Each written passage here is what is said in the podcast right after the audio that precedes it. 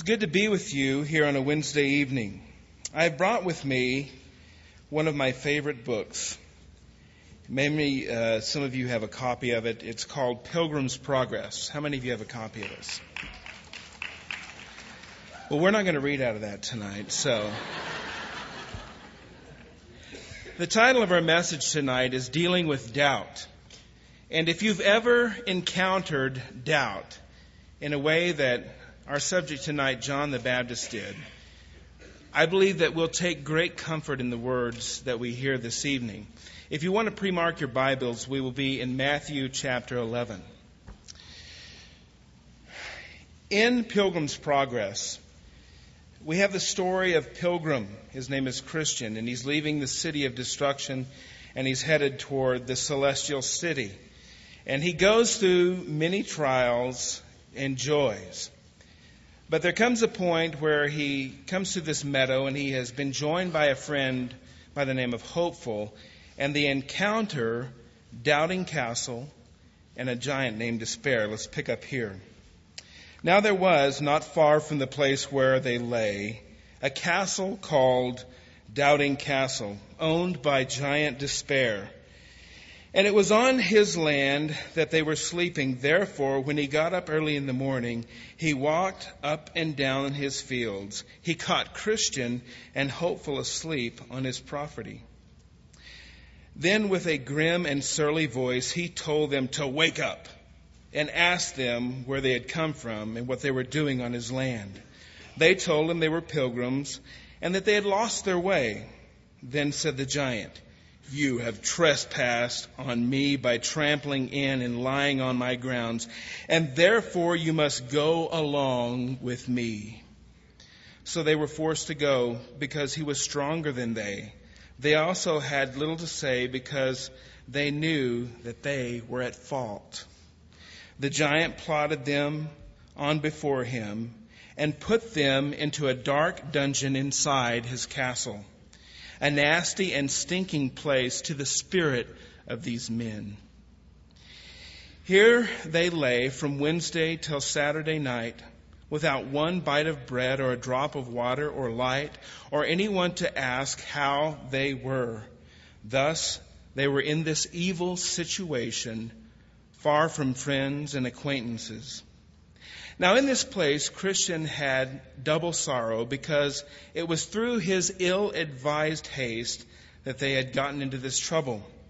Now, the Giant Despair had a wife, and her name was Diffidence. Sweet gal. So when he went to bed, he told his wife what he had done. That is, that he had taken a couple of prisoners and cast them into his dungeon for trespassing on his grounds. Then he asked her what he should do with them. So she asked him who they were, where they came from, and where they were going, and he told her. Then she advised him to beat them without mercy in the morning. Nice lady. So when he arose, he got a heavy club made from the wood of a crab tree, and he went down into the dungeon to the prisoners. First, he scolded them as if they were dogs, although they never spoke a word of complaint to him. Then he beat them so badly that they were unable to move.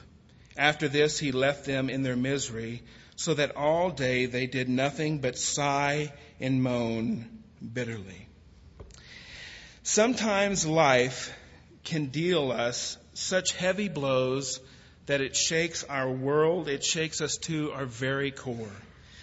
Something so strong, so long-lasting that it may cause us to question our very own faith, calling into question much of what we believe about God and His working in our lives and even the world itself.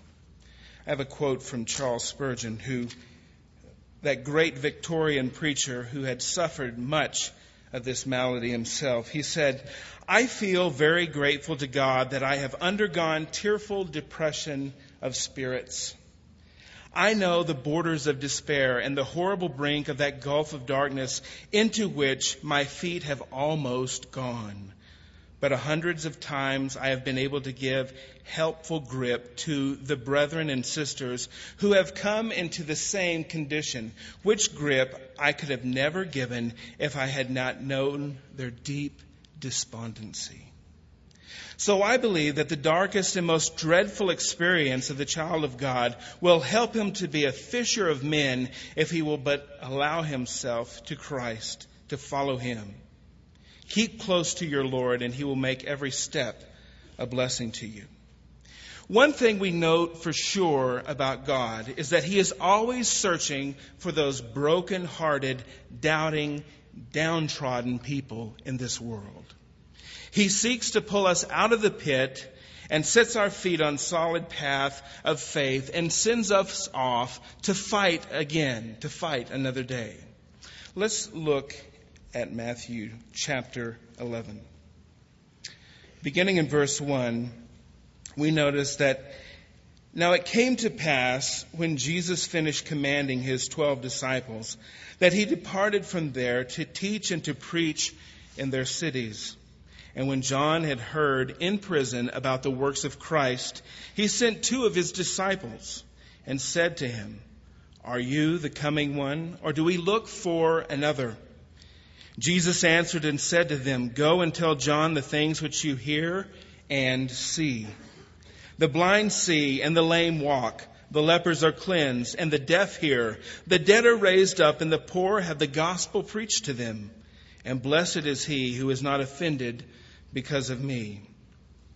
As they departed, Jesus began to say to the multitudes concerning John, "What did you go out into the wilderness to see? A reed shaken by the wind? But what did you go out to see? A man clothed in soft garments? Indeed, those who wear soft clothing are in kings' houses. But what did you go out to see? A prophet? Yes, I say to you, more than a prophet, for this is he of whom it is written, 'Behold, I send my messenger before your face, who will prepare your way before you. Assuredly, I say to you, among those born of women there has not risen one greater than John the Baptist, but he who is least in the kingdom of heaven is greater than he.'" Let's pray. Lord, we submit ourselves to you, to your keeping at this time. We thank you that in a week you have given us moments where we can set aside our daily activity and come and sit at your feet and learn of you. Lord, we go through a myriad of emotions and trials and joys on a weekly basis. But tonight, Lord, we come to hear you, to hear your word. We know you're here with us, Lord, and we honor you in your presence. Lord, we need your wisdom tonight. Teach us. In Jesus' name, amen. The study will go in three parts tonight. Verses 2 and 3, we will see John's doubt revealed. He'll be asking the right questions. Verses 4 through 6, we have doubt confronted by Jesus, the right answer. And verses 7 through 11, we have doubt confounded, the right affirmation. Let's look at verse 2 and 3. "And when John had heard in prison about the works of Christ, he sent two of his disciples, and he said to him, 'Are you the coming one, or do we look for another?'" Now we have to set the scene here. First of all, John is in prison, and we have to ask the question, how did he get there? I mean, he was a good Baptist boy. I don't know what kind of people he got tangled up with. If you want to turn to Luke chapter 3, we'll look in verse 19 and 20. He says, "But Herod the Tetrarch, being rebuked by him concerning Herodias, his brother Philip's wife, and for all the evils which Herod had done, also added this, above all, that he shut John up in prison." This is what had happened. You had the Herodian dynasty, the family of Herod the Great, run amok. All of these kids, dad was terrible and his kids were just as terrible. And so Herod Antipas was the tetrarch, the governor of this area of Galilee, the northern portion of Israel. And he had made a trip to Rome, and during his trip to Rome, he fell in love, probably fell in lust, with his brother's wife, Herodias. His brother was named Philip. And so he asked her, "Come back and live with me." But their only condition was that he divorce his wife. And so she moves in with her daughter. And John, preaching in that area, it's a very small, scarcely populated area. It's like hometown news. And John preaching against him, he was a man of guts. He was not afraid. And so he spoke out publicly against Herod, and he wound up in jail. He got himself into what we would call political trouble. Now, I wonder what was going through his mind as he was led off to prison. The place where he was taken, Josephus tells us, Josephus was a first century historian. He tells us that he was taken to the fortress Machaerus, which is about 4 miles east of the Dead Sea and about 14 miles southeast of the mouth of the Jordan River. It is a place that had been built for a number of years and remodeled by the Herodians or Herod the Great as a palace/fortress. It was very well fortified. It was second only to Jerusalem. It stood on a hill about 3,500 feet above the Dead Sea, and it was only accessible by one side. Now, John took the trip probably on foot, being chained, led with a garrison of soldiers, and I wonder what he was thinking as he was walking along the way. I wonder if I went too far this time. I wonder if I said the wrong things. Or maybe in his mind he was rolling over the thought, oh, wicked Herod, of course you would respond this way. You can't stand anyone to say the truth to you, so you throw me in jail. What a coward. Or, I wonder if he thought, I wonder what my followers will do now that I'm not around. Will they start some type of insurrection? What will they do? I wonder if I'll ever get out of here or if I will die in this place. And then I have to ask the question, did he ever wonder if Jesus knew what happened and what was going on? When he arrived there, he would be thrown into a pit or a hole, away from all the action, away from his ministry, left alone to rot. That was his lot. Now, to really understand what has happened here, we have to do a little bit of background in history on John the Baptist. First of all, we notice from Scripture that he was a child of prophecy. Over in Isaiah 40, verse 3, we read, "The voice of one crying in the wilderness, prepare ye the way of the Lord, make straight in the desert a highway for our God." He had been prophesied hundreds of years before his birth.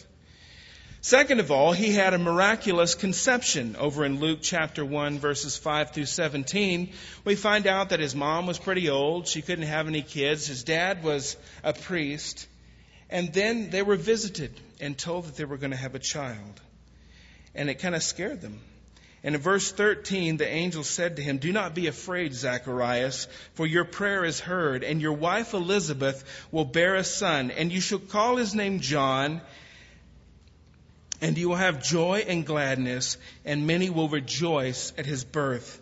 For he will be great in the sight of the Lord, and shall drink neither wine nor strong drink. He will also be filled with the Holy Spirit, even from his mother's womb. And he will turn away many of the children of Israel to the Lord their God. He will also go before him in the spirit and power of Elijah to turn the hearts of the fathers to the children and the disobedient to the wisdom of the just, to make ready a people prepared for the Lord." Pretty impressive guy. His father was a priest. Therefore, his education in religion was bar none. Especially knowing the fact that his mom and dad knew that he was a miraculous baby. In fact, he was so miraculous that at one point, Jesus, being not yet born, John being in the womb of his mother, Mary comes by and the child leaps in the womb, being filled with the Holy Spirit. He was filled with the Holy Spirit even from his birth, even in the womb. Now, I know that many of you think that you have some little angels at home, but Nobody was like this guy. It also alludes to the fact that he was a Nazirite in verse 15. If you want to turn with me, we'll briefly just look at what the Nazirite was in Numbers chapter 6, verse 1 through 8. Then the Lord spoke to Moses, saying, "Speak to the children of Israel and say to them, when either a man or woman consecrates an offering or takes a vow of a Nazirite to separate himself to the Lord, he shall separate himself from wine and similar drink. He shall drink neither vinegar made from wine nor vinegar made from similar drink. Neither shall he drink any grape juice nor eat fresh grapes or raisins. All the days of his separations he shall eat nothing that is produced by the grapevine from the seed to skin.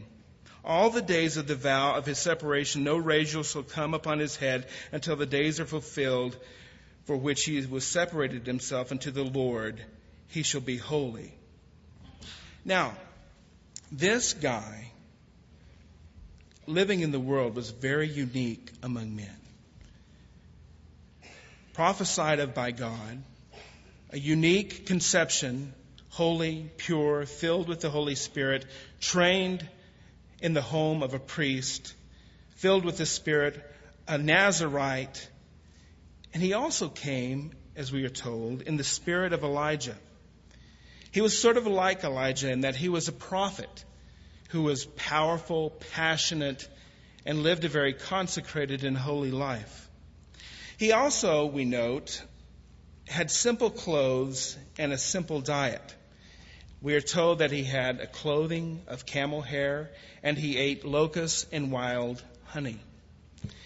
Kind of my colloquial phrase for him would be Birkenstocks and tofu.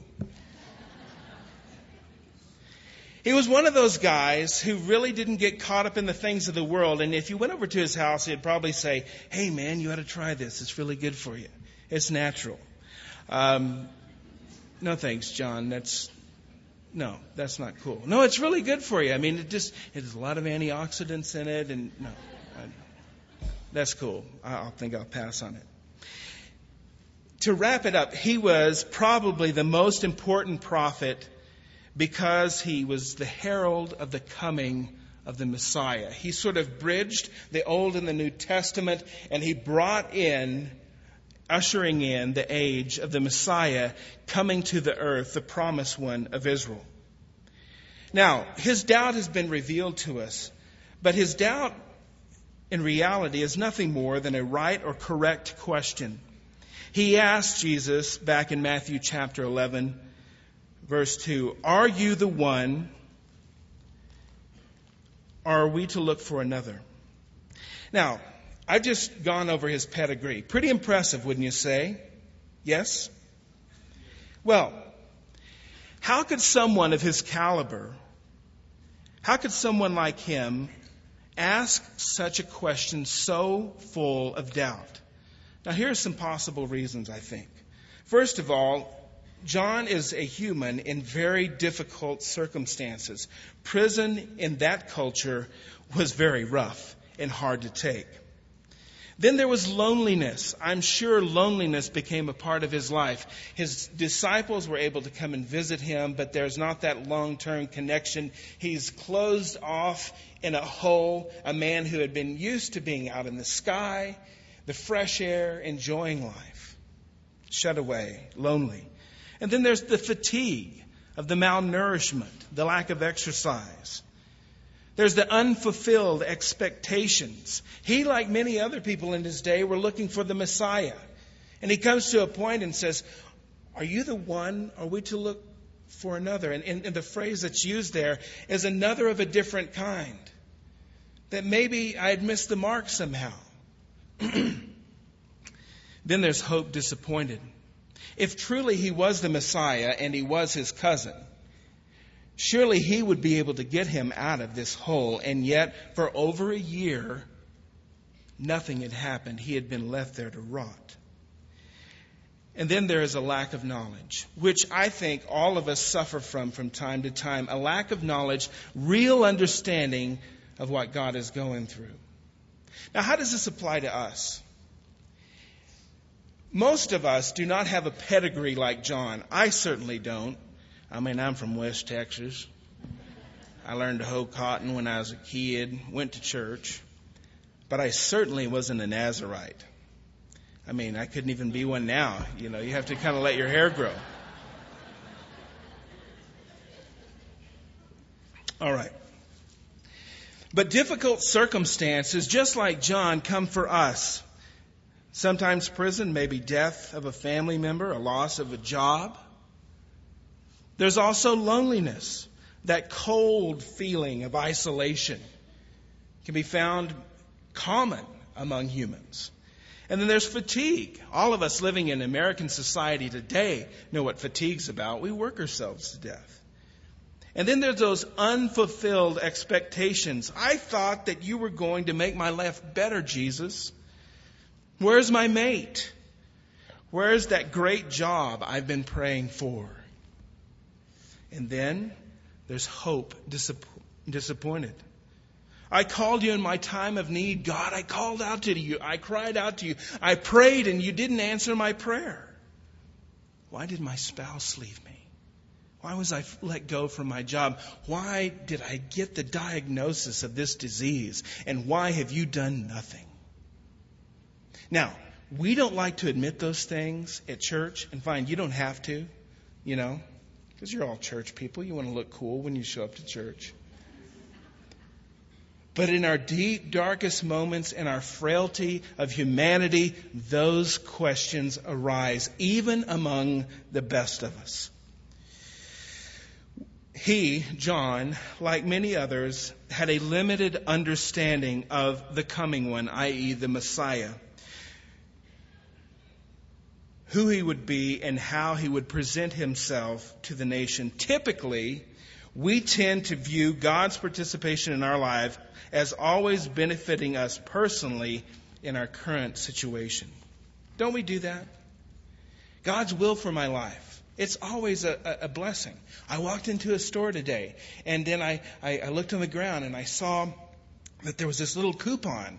And in the coupon, I got 50% off. And so I went up, and it was just such a blessing.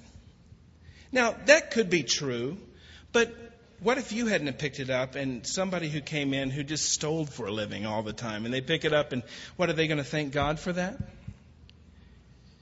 We tend to think that God's will is always centered upon our current circumstances. But note this, just because we do not fully understand God's actions or at times may even pose questions about our faith does not mean that we are in sin.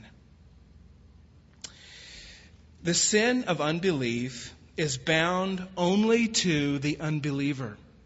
It's not for the believer. In fact, John, a child of God, is merely revealing the fact that he is limited in his perspective. He doesn't have the eternal perspective.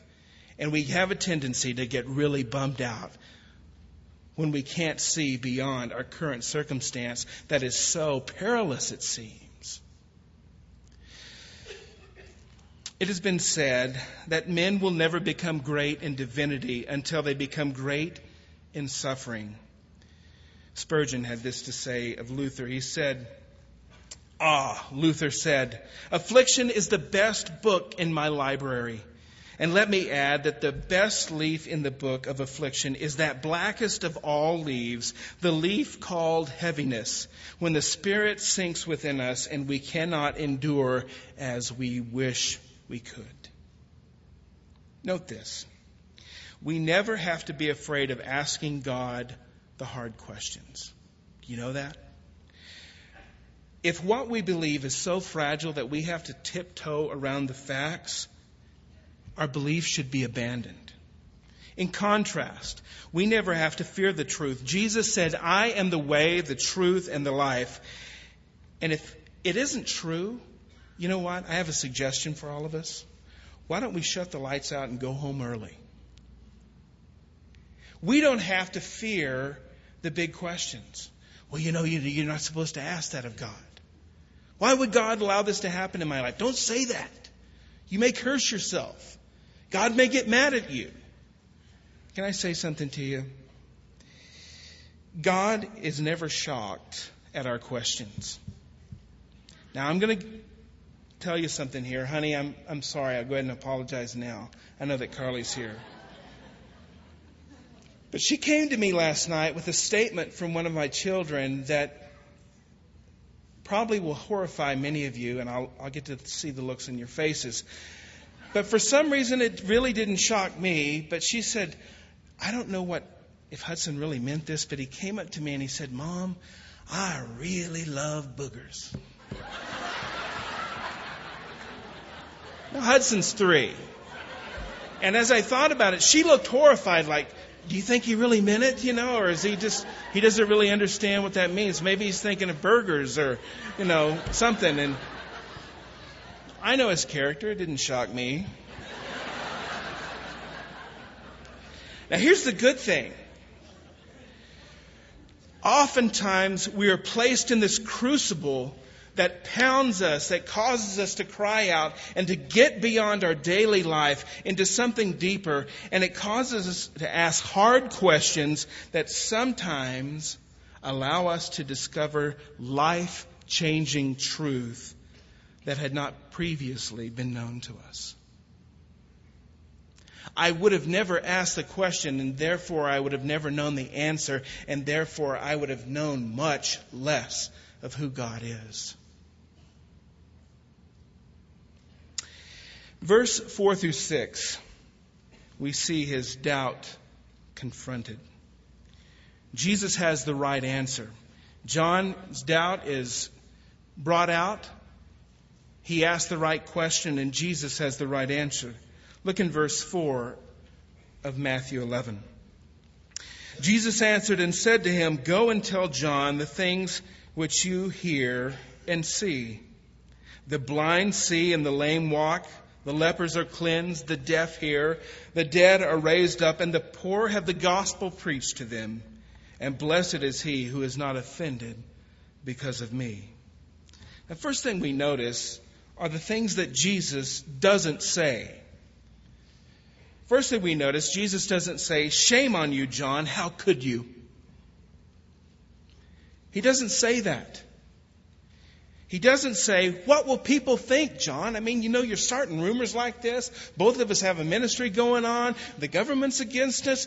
Come on, we need unity here. He didn't say it. He didn't appeal to his familiar relationship and say, Well, you're a prophet. You should know better. And worst of all, you're my cousin. How could you? Wait till I tell Mom. Jesus will never be shocked. However, notice the answer that Jesus gives is based upon observable facts and Scripture. The answer that he gives is based upon observable facts and truth that can be taken back and told to John the Baptist. He doesn't tell him, Well, just get over it, John. Why don't you read your Bible? He gives him truth, observable facts in Scripture. Here are the observable facts. He tells them to go tell John the things which you hear and see. And that is namely in verse 5. The blind see, the lame walk, the lepers are cleansed, and the deaf hear. And the dead are raised up, and the poor have the gospel preached to them. And blessed is he who is not offended because of me. Now John knew the Old Testament Scriptures. And these pointed directly back to a number of Scriptures in Isaiah. And so if you want to turn there, it'd be a good thing. Isaiah chapter 29, verses 18 and 19. He says in 18, In that day the deaf shall hear the word of the book, and the eyes of the blind will see out of obscurity and out of darkness. The humble also shall increase their joy in the Lord, and the poor among men shall rejoice in the Holy One of Israel. This was written hundreds of years before. Then in Isaiah 35, look at verse 5 and 6. Then the eyes of the blind shall be opened, and the ears of the deaf shall be unstopped. Then the lame shall leap like a deer, and the tongue of the dumb sing, for the waters shall burst forth, burst forth in the wilderness and streams in the desert. And then in relationship to that final phrase that he says, and blessed is he who is not offended because of me, we notice in Isaiah chapter 8, beginning in verse 14 and 15, that he will be as a sanctuary, but a stone of stumbling and a rock of offense to both the house of Israel, as a trap and a snare to the inhabitants of Jerusalem. And many among them shall stumble. They shall fall and be broken, be snared and taken. Jesus tells him that blessed is he who is not offended because of him. All of these things were scriptures that John had heard in his early training for years. And the unique thing about this answer that Jesus gives is that this answer specifically points to something in John's mind. Because you see that Jesus understands the mind of every individual in this room and all individuals in the world. Never caught off guard. He knew the scriptures well, and Jesus knew that he was speaking directly to John's heart. What about today? Okay, that was John. We understand he's a special guy. He's great in the world. Jesus gives him the perfect answer that should calm his heart. But what about us today? Well, Jesus uses the same method in confronting our own times of doubt. I'll name a few. First of all, there's true life experiences. It's observable. It's a fact. It's observable facts about our walk with Him. Remember when you got saved? How many of you remember the day that you gave your life to Christ? What did it feel like on the inside? Wasn't it amazing? You'd asked forgiveness of your sins. You felt a rush of joy, maybe even emotion, as you poured out your heart to God and you cried out and you asked Him to forgive you. And there was that sense of fulfillment in your life that you knew that Christ was present and He was forgiving you, cleansing you, causing you to be born again. It was truth. And then there are those moments in prayer. How many of you have had answered prayer in your life? Those of you who haven't, go ahead and raise your hand. I feel bad for you, you know. Now, there are those moments that we've prayed to God and we've asked for something, we have entreated Him, and then He does it, and our minds are blown away. It's observable facts about our walk with God. I can remember a buddy of mine. Years ago, I was a house painter, and I worked with this guy who never grew up in church. He always listened to thrash metal, just the worst thing. And we would be on the job. And in painting, you don't really have to think a lot. I mean, sorry if you guys are out there who are painters. God bless you. But we'd put headphones on, and I would listen to the Bible. Or I was living up in the mountains, and I got the tapes from this church. But my buddy just constantly listened to this stuff just trashing out of his ears consistently. And he knew that I was listening to the Bible and listening to teaching tapes. And one day he came to me and he said, "Hey, man, I'm tired of listening to this. My head hurts. Do you have anything I can listen to?" And I said, "Well, yes, I do right here. I have some tapes for you." So he started listening to him. And we rode home together, and he saw me reading my Bible, and he became very interested. And one day he came to me and he said, "Man, I need to get saved. I'm out of relationship with God, man. I don't know. I need God." And we just pulled it to my house and said, "Why don't you come in to my house and we'll pray together?" And so we went in my room and we knelt down near my bed. And he prayed and he poured out his heart to God and he gave his life to the Lord. And I said, "Man, I'm going to tell you what, no matter what happens in our life, you can always call me to remind you that I was here the day that you gave your life to Christ. It was real." Life comes, it ebbs and it flows, and there are times of great joy and piety, and then there are those lows that seem to destroy us. But Jesus comes to John and Jesus comes to us, and he reminds us of the truth, of the validity of the real experience that we've had with Christ. You can't deny it. And just like he pointed to Scripture, he points to Scripture in our life. We have the testimony of Scripture. The truth of Scripture alone is powerful, as it tells us in 2 Timothy chapter 3, verse 16. All Scripture is given by inspiration of God. It's profitable for doctrine, for reproof, for correction, for instruction in righteousness, that the man of God may be complete, thoroughly equipped for every good work.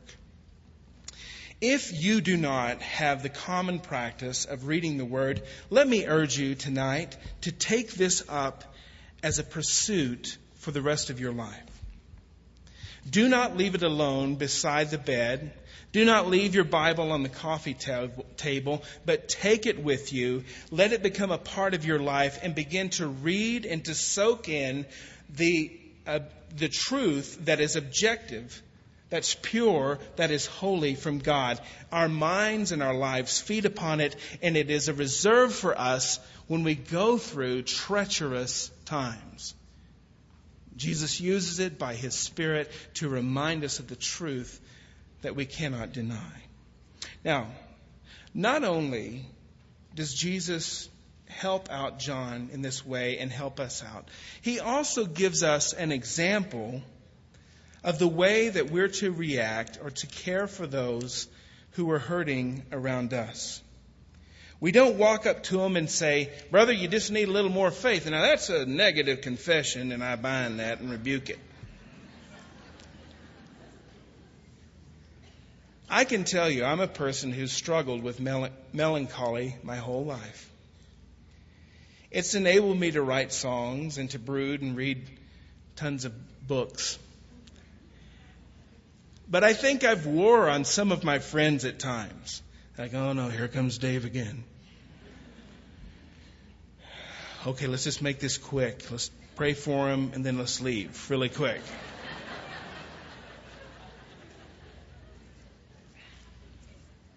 I love what Spurgeon said. These words so ministered to my heart. He said, "Speak a kind word always. Find those who are weary. Do not avoid them because they are melancholy, but rather pursue them. Hunt them out. Do not let them be quiet in their nest of thorns. But if the Lord has given it to you to soar aloft into the clear blue ether, try to carry your friend with you and lift him above the clouds. Suppose your house is on a hill and he lives in the marsh. Ask him to climb the hill and stay with you. It is just possible that you may live in the upper stories where you can see further and behold more of the blessed land.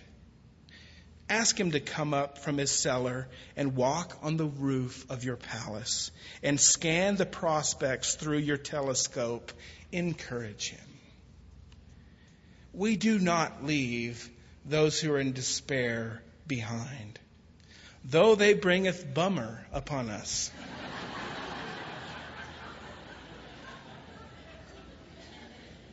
We must grab them up, look into their hearts, and proclaim the truth that we know about God and their experience, and do not leave them in that quagmire, in that dungeon, but we pull them up and say, "Come with me." We leave no one behind. We bring them with us. We see the true, loving, pure heart of God in these words. Difficult as it may be to handle. Some of you folks, I'm going to tell you, I know a lot of you. Some of you never get depressed. Some of you never know the doubts of despair, but you know those who do. Take hold of them with the heart of Jesus and bring them along to better pastures. Now, let's look at verse 7 through 11. In these verses, doubt is confounded. We see the right affirmation. Verse 7, Jesus, it says that as they departed, Jesus began to say to the multitudes concerning John, "What did you go out into the wilderness to see? A reed shaken by the wind? But what did you go out to see? A man clothed in fine or soft garments? Indeed, those who wear soft garments are in kings' houses. But what did you go out to see? A prophet, yes, I say to you, and more than a prophet. For this is he of whom it is written, Behold, I send my messenger before you, before your face, who will prepare your way before me." That's out of Malachi chapter 3, verse 1. In verse 11, "Assuredly I say to you, among those born of women there has not risen one greater than John the Baptist." What a compliment. Imagine the scene. Jesus tells his disciples, "Go tell John these things. Comfort him with these things." And as they are leaving, they hear in the background Jesus speaking these words. And I wonder if some of his disciples lingered to hear what he would say of John. And these words confound doubt in a way that is immeasurable to the person who is struggling. Namely this: God knows everything about you and me. Everything. He knew all the things that happened in John's life. He knows all of your sacrifice, all your suffering, everything you have done for the kingdom in his name. John is affirmed in his ministry, in Jesus revealing that this work is not man's work, but it's God's work.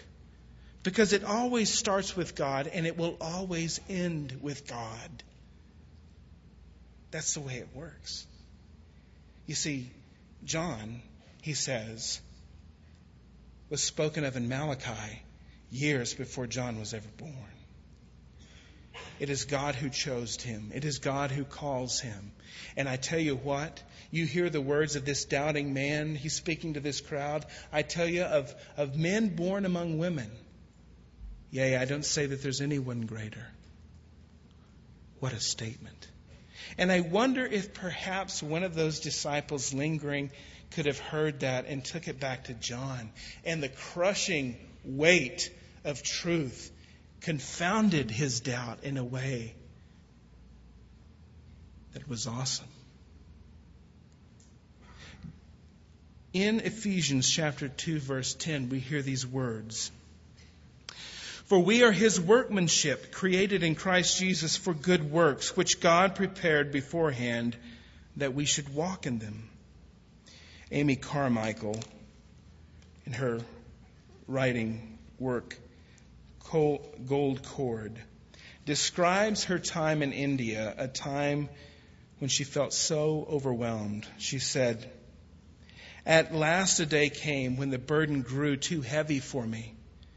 And then it was as through the tamarind trees about the house were not tamarind, but olive.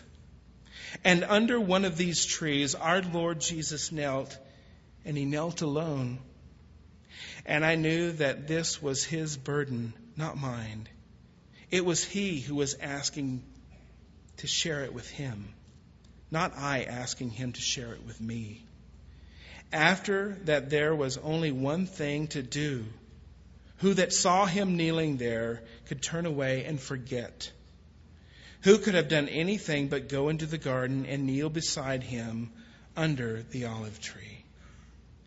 You see, John's burden was not John's, but it was Christ's. That's who it was. And your burden is Christ's. Jesus was a man of sorrows, acquainted with grief, we are told in Scripture. He told his disciples to deny themselves, take up their cross, and follow him. He also stated that a disciple is not above his teacher, nor a servant above his master. It is enough for a disciple to be like his teacher and a servant like his master. Now, here are the facts about Jesus, John, and the early followers. John was beheaded. Jesus was beaten and crucified on a cross. Stephen was stoned. James was killed. Peter was crucified. Andrew was crucified. John, the apostle, was boiled in oil. And the list goes on way into the millions who have come afterwards. So the truth is that Jesus never promised us a life of leisure and fine cars, did he? That's the American dream. It's a pretty cool dream, if you're going to have one. But it doesn't come from the Lord. This life, my friend, is filled with sorrow. In John chapter 16, verse 33, we read, "These things I have spoken to you, that in me you may have peace. In the world you have tribulation, but be of good cheer. I have overcome the world." This life is filled with sorrow, but a life in Christ, it's glorious. Romans chapter 8, verse 37. I love the way it reads in the old King James. He says, "Nay, in all these things we are more than conquerors through him who loved us." I have a book on my shelf that is written by a young man who had died at the age of 29. Over 150 years ago, he wrote down his letters and sermons and left an impact on a whole generation, his generation. His name was Robert Murray McShane. And he writes to a friend who is doubting. He said, "My dear friend, I do trust you are seeking hard after him whom your soul loveth. He is not far from any one of us. He is a powerful and precious Savior. And happy are they who put their trust in him. He is the rose of Sharon, lovely to look upon, having all divine and human excellencies meeting in himself. And yet he is the lily of the valleys, meek and lowly in heart, willing to save the vilest. He answers the need of your soul. You are all guilt. He is the fountain to wash you. You are all naked. He is a wedding garment to cover you. You are dead. He is life. You are all wounds and bruises. He is the balm of Gilead. His righteousness is broader than our sin. And then he is so free. Remember the word we read at the draw well. Whosoever will, let him take the water of life freely." Jesus was near to John. And Jesus is very near to us. I know it's hard to believe in our circumstances, but it's true. We have a mission in this life that goes far beyond ourselves and our circumstances. Now, I wonder what happened to those guys we were reading about. Remember Christian and his buddy? In Doubting Castle. I happen to know that they had spent a few more nights there. They were beaten some more. The encouraging words of Diffidence told the old giant to go tell them that they should commit suicide. It was a rough time, and then they spent the following Saturday in prayer, and we pick up here where it says, "Now a little before daylight, good Christian broke out in a passionate speech. 'What a fool I am to lie in a stinking dungeon when I can freely walk away. I have a key in my bosom called promise that will, I am persuaded, open any lock in Doubting Castle.' Then said Hopeful, 'What is good news? That is good news, good brother. Pull it out of your bosom and try.' Then Christian pulled out the key of promise and began to try the dungeon door. As he turned it, the bolt slid back and the door flew open with ease, and Christian and Hopeful both came out. Then he went out to the outer door that led into the castle yard, and with his key he opened that door also. And after he went to the iron gate, for that door must be open too. That lock was very hard to turn, yet the key did open it. Then they threw open the gate to make their escape quickly, but the gate made such a creaking noise as it opened that it aroused the giant Despair. He rose hastily to pursue those prisoners, but fell, his legs frail, for one of his fits had took him again, so that he could not go after them. So Christian and Hopeful went on and came to the King's Highway, and thus they were safe because they were out of the Despair's jurisdiction. Now, they left, I'm sure, with the promise of God's word, and that's where we want to leave tonight. Our circumstances may or may not change because of our faith, but certainly our outlook and perspective will change dramatically, leaning upon the promises of God. Though they left out with the promises of God, I am sure, no doubt, that their body was full of scars. And I'll close with this. It's a little quote by a poem written by Amy Carmichael, and I often read it, and I'm drawn back to the truth about the example that we have in the life of Jesus Christ.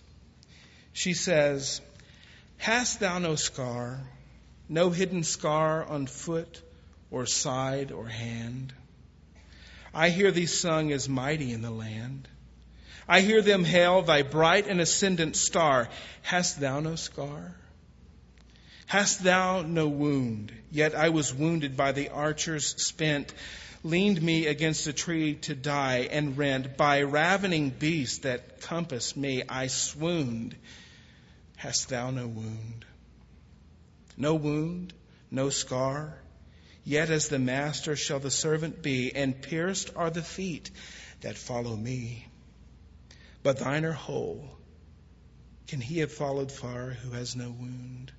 Our scar. Let's pray. Lord, you are our great tower, a strong tower that we are able to run into in times of despair. It is your truth, God, that enables us to do that which is impossible, to go beyond our limits. Lord, I pray that tonight that those who are discouraged and hurting would feel your presence, would hear your words and be reminded of the truth that you are in their lives, that they would not be found as a casualty of the enemy, but a triumphant, though battered, soldier. We love you, Lord, and we entrust our faith and life to you. Help us, Lord, to walk in a manner that is worthy of your name. In Jesus' name, amen.